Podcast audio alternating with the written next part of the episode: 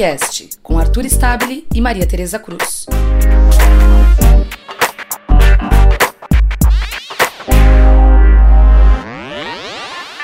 Salve, salve galera! Mais um podcast aqui no ar, nesta sexta-feira, dia 22 de fevereiro. Meu nome é Arthur Stabile, sou repórter da Ponte. Estou aqui com quem? Maria Tereza Cruz, editora e repórter da Ponte. É isso aí. Assunto não falta para a gente debater aqui. É, dessa vez a gente separou um caso bem emblemático que vem do Rio de Janeiro, é, a morte do Pedro Gonzaga, um jovem de 19 anos, negro. Ele estava no supermercado Extra e, é, segundo o mercado, ele teria tentado roubar a arma de um segurança. É, e quando ele recebeu uma gravata de segurança, o segurança não simplesmente mobilizou esse jovem, ele seguiu com o golpe até matar o Pedro. A mãe do Pedro viu essa cena até o fim. É uma cena bem chocante.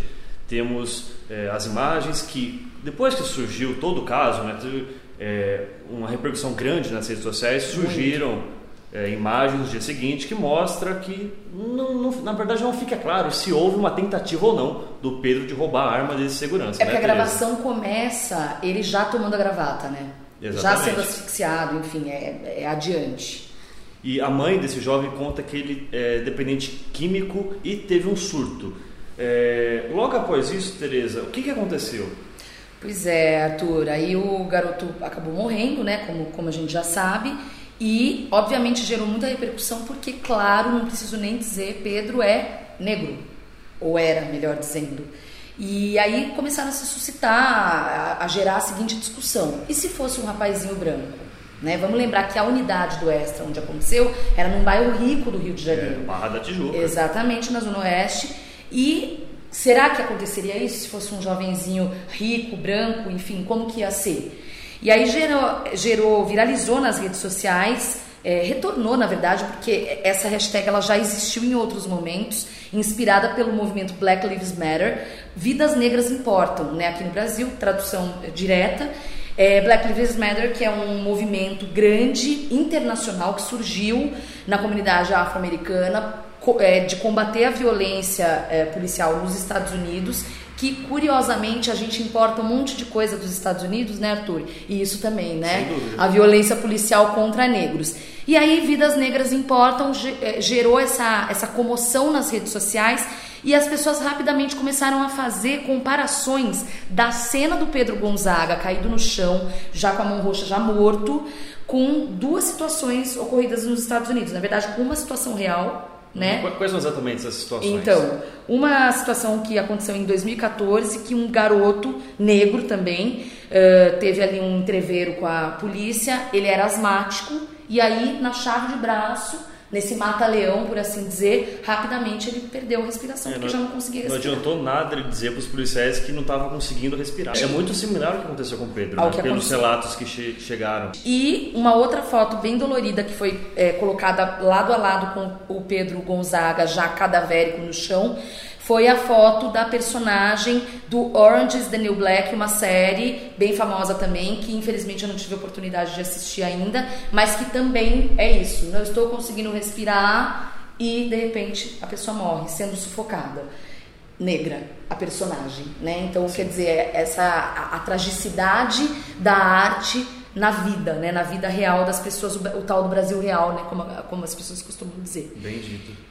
E aí gerou toda essa, essa questão aí do, da, da, viralização nas redes sociais, mobilizou os grupos, ativistas sociais, eh, de pelo menos três estados, né, Arthur? Sim, Rio, São Paulo e Minas Gerais. Pois é. E aí rolaram é, protestos né, no último domingo, é, em frente às unidades do Extra, que é uma rede gigantesca e riquíssima de hipermercados é... Esses atos, um ativista negro aqui de São Paulo foi cercado pela PM, né? É, houve uma conversa ali que a, seria uma, uma forma de intimidar, mas a galera conversou e não rolou nada. Mas até no protesto pela morte de um jovem negro, há uma reação dura do Estado, né? Exatamente. É, obviamente, o segurança que matou o Pedro, que se chama Davi Ricardo Moreira, ele era funcionário terceirizado de uma empresa de segurança. É uma repressão é, não do Estado, mas é uma repressão de uma empresa. Só que quando vem o Estado depois, ele também reprime. É. reprime com conteúdo racista, né? Com esse viés racista, né? Uma coisa que chamou atenção também, Tereza, é, nessa parte das redes sociais, é que em dezembro de 2018, ano passado, um cachorro foi morto por um segurança de um outro mercado, Carrefour. Se eu não me engano, exatamente a localidade foi aqui na capital, aqui em São Paulo. É, que comparação foi feita exatamente com esse caso do Pedro? Pois é, a morte do cachorrinho, que é trágica também, absurda, estúpida, né? Uma violência contra animais é, mas é isso, quer dizer, um cachorro acabou gerando uma comoção muito maior, uma mobilização muito maior, inclusive com exibições diárias em programas de TV, discutindo a morte, o assassinato do cachorrinho abandonado. E era um cachorro de rua, né? Que eu, que eu me lembro. Isso, né? justamente. Exatamente. Estava ali tentando alcançar alguma comida. Exatamente. E é, frente aos cadáveres negros das periferias frente a Pedro Gonzaga. Então, você estabelecendo essa comparação, é, num primeiro momento pode soar é, complicado comparar, porque na minha leitura não são comparáveis. Não são nem comparáveis, né? São vidas, mas evidentemente há uma vida humana negra que foi é, perdida, quer dizer, que foi ceifada, que foi assassinada é, num ato público, à luz do dia. De forma bruta. De forma. E, e totalmente descabida. Enfim, o uso da força totalmente descabido. Em que pese que Pedro tivesse feito alguma coisa com segurança, há medidas do uso da força. A polícia militar, inclusive, tem protocolos de uso de força. Foi interessante você citar esse ponto, porque o próprio delegado que está apurando esse caso, uhum. ele deu a seguinte fala que o segurança se excedeu na legítima defesa. Exatamente. Essa fala é muito curiosa, porque ela se conecta com o segundo tema que a gente vai abordar aqui, que é o pacote anticrime do ministro da Justiça e Segurança Pública, Sérgio Moro. Essa proposta do Moro, um dos pontos é justamente sobre a legítima defesa, né, Tereza? É, que, que críticas foram feitas sobre é, essas ideias do Moro que ele quer mudar formas de aplicar a lei no país? O que foi dito é que é uma licença para matar, tá?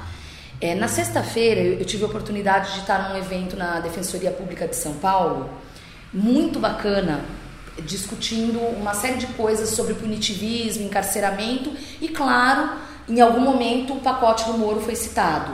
Uma mesa linda, florida, com mulheres maravilhosas, Jaqueline Senhoreto, Jaqueline Muniz, Samira Bueno, Dina Alves, beijo para todas. Inclusive eu fiz uma breve cobertura sobre isso, depois acessem ponte.org. Mas aí, em que pese tudo isso, tiveram duas falas muito interessantes, se eu não me engano. Uma delas foi da Jaqueline e Senhoreto, com certeza, e a outra, se eu não me engano, foi da Dina. É, referente a, a, essa história do, do, excludente de ilicitude ou dessa abertura maior da legítima defesa. E isso especificamente para os policiais em ação, né? Então, especificamente para os policiais em ação, a provocação que elas fizeram, que eu quero trazer aqui, Arthur, é a seguinte: não existia isso? Sempre existiu. Sim, o excludente de licitude. o excludente de licitude, a legítima defesa sempre foi usada para inocentar policiais matadores, sempre. E aí a provocação que elas levaram para a plateia, o que vai mudar? O discurso que chancela esse tipo de coisa. Então, é como uma delas disse perfeitamente, numa fala que foi mais ou menos assim: é, o policial, no, num processo eventual por homicídio, ainda que trabalhando, ainda que na ativa, isso já é usado. A tal da tese da legítima defesa ou excludente. Não é uma novidade. Exatamente.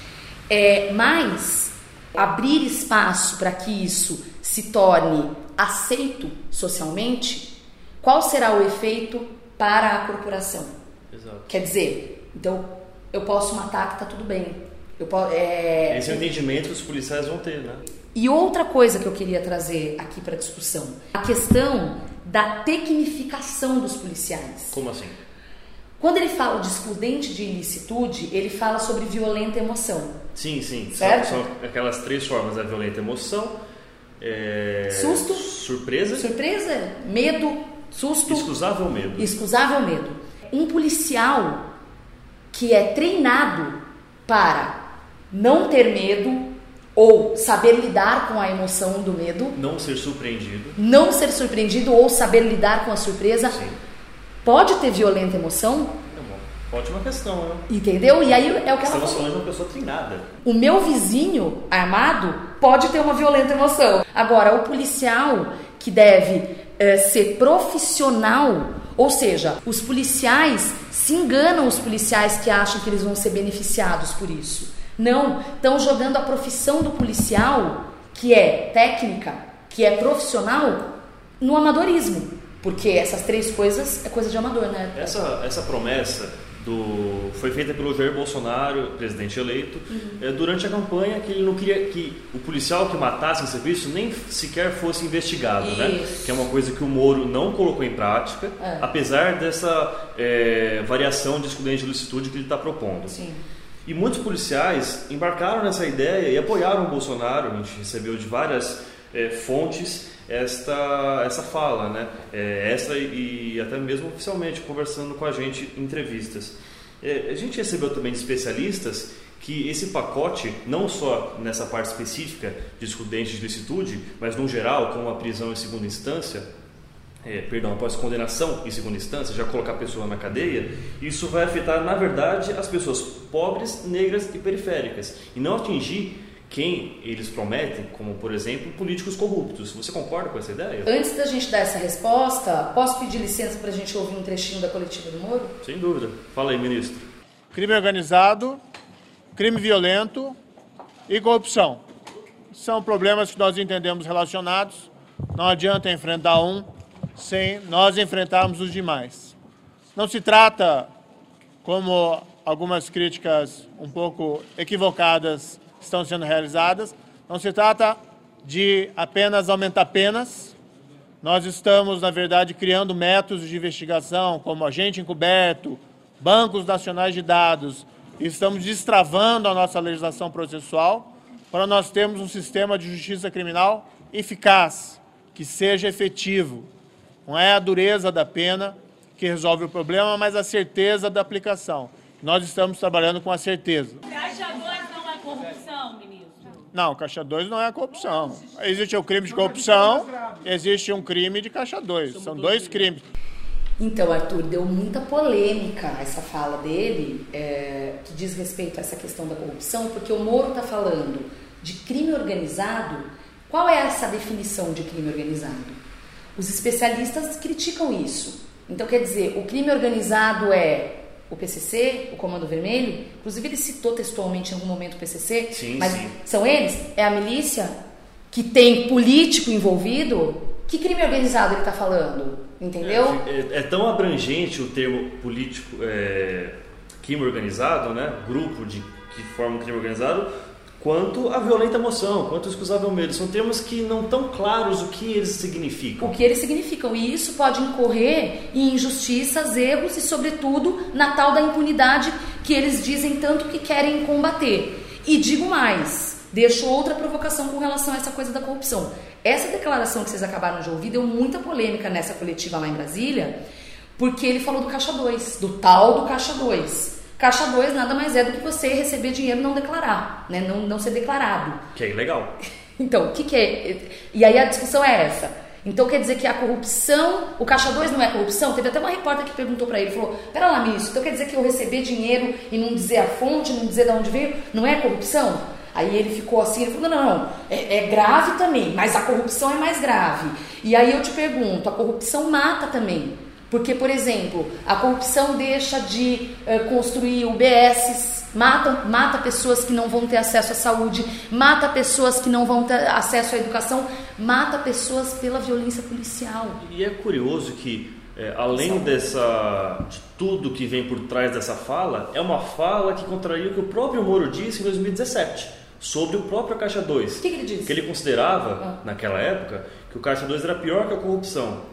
É, a gente fica pensando o que, que fez o ministro mudar dessa visão de hoje como ministro do que ele pensava antes como juiz, né? Mas fica no ar aí uma questão que apenas o Moro pode responder, não a gente. Isso pode apenas supor. Ministro, inclusive, se você quiser, pode vir aqui falar com o podcast. Bom, TT, agora a gente tem mais um novo tema que você sabe muito bem, mas quem sabe melhor ainda é a Paloma, certo? Exatamente, exatamente, que está também gerando bastante polêmica, mobilização nas redes sociais e mobilização dos grupos de interesse, porque a gente também está falando de uma minoria em direitos que é a população LGBT como está rolando a discussão uh, sobre a criminalização da, da LGBTfobia. Ó, tra quase travei a língua, LGBTfobia. Eu travaria.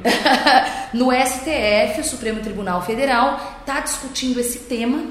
Vamos chamar Paloma Vasconcelos, repórter maravilhosa da Ponte, que é inteirada no tema, que fez reportagens sobre isso, contando mais ou menos o que está em jogo.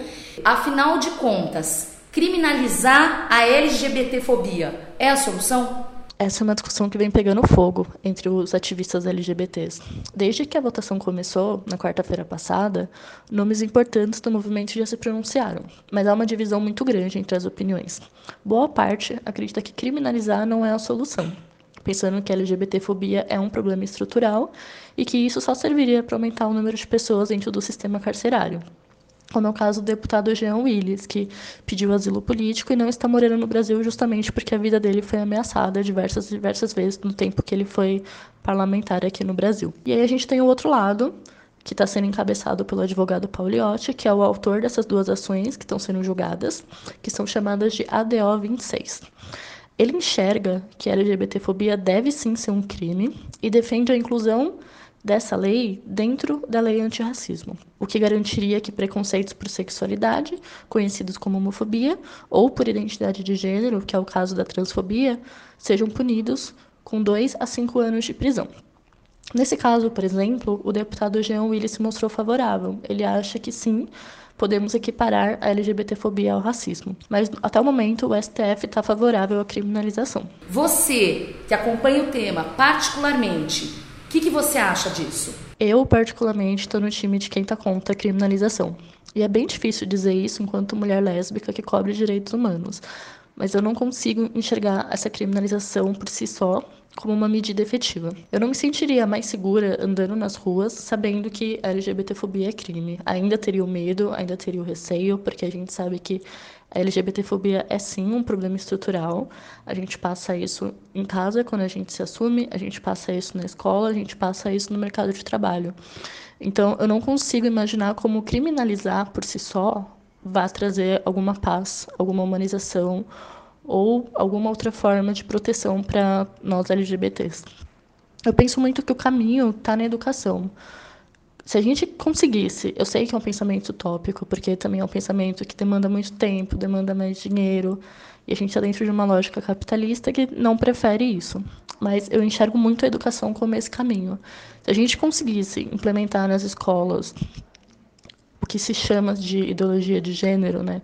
que na verdade não é nada disso, é sem explicar para as crianças o que é a sexualidade, o que é a identidade de gênero, os próprios LGBTs já cresceriam sem tantos problemas, porque você ser LGBT num país tão LGBTfóbico é muito complicado. A gente passa por várias questões.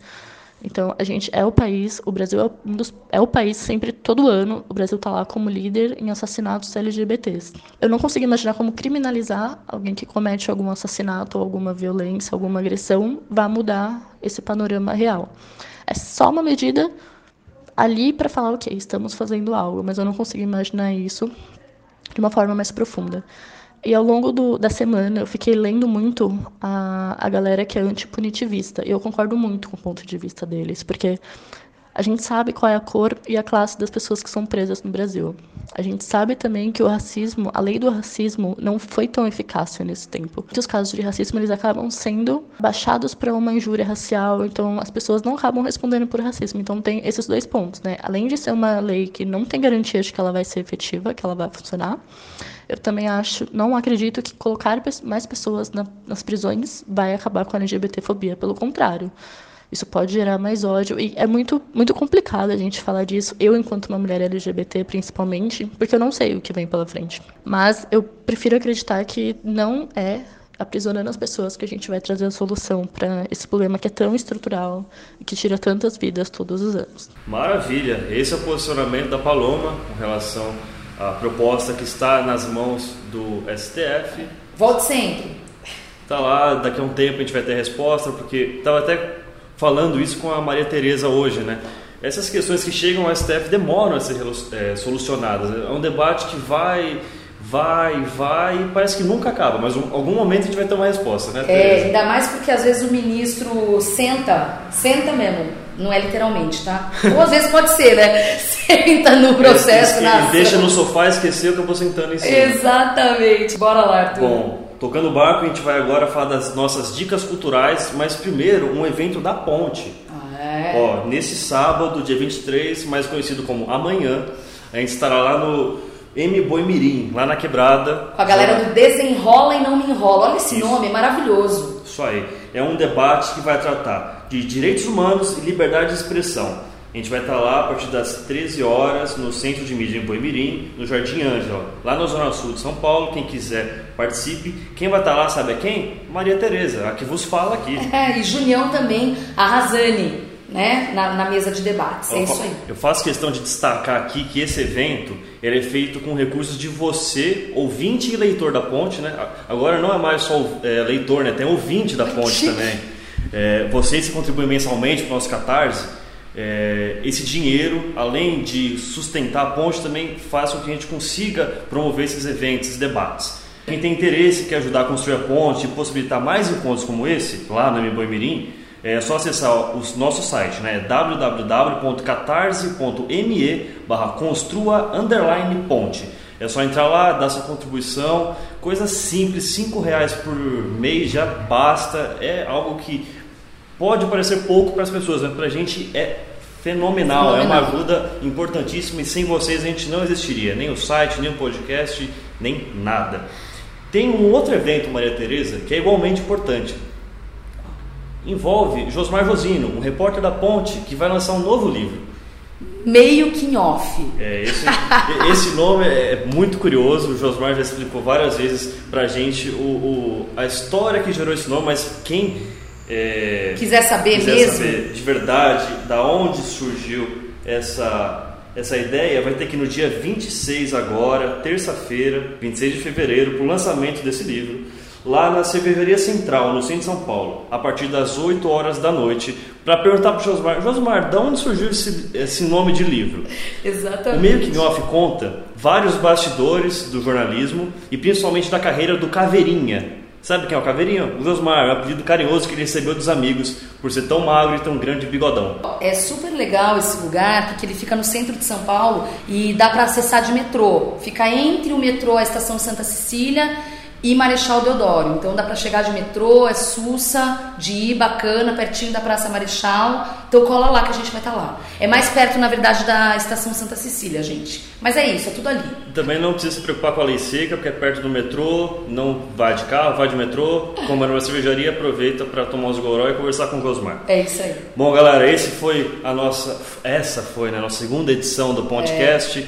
Mais uma vez estamos aqui semanalmente, toda sexta-feira. Fiquem ligados. A gente vai trazer o resumo da semana com os principais temas e principais debates de segurança pública, direitos humanos, racismo, violência de gênero contra a mulher, contra LGBT e tudo que tiver aí nos meios que a ponte pode acessar. Escrevam pra gente sobre. Eu recebi várias mensagens, obrigada galera. Eh, o Diego, o Marques, que a gente está também eh, iniciando uma parceria com o SenseCast, agregador. Também ah, o Vadão, eh, a Marília, que escreveu no nosso Facebook. Enfim, vários. O Juca Guimarães, que, O Juca Guimarães. que colaborou por muito tempo na ponte. Podem também mandar o as impressões, críticas, sugestões de pauta e de temas. É, pode falar mal, mas só não xinga a mãe. É isso aí, galera. Tamo junto. Vamos seguir o barco, tocar o barco pra frente, uma homenagem nossa pro Boechat. É isso aí. E ponte é nós, ponte é da rua. Até a próxima. Tchau.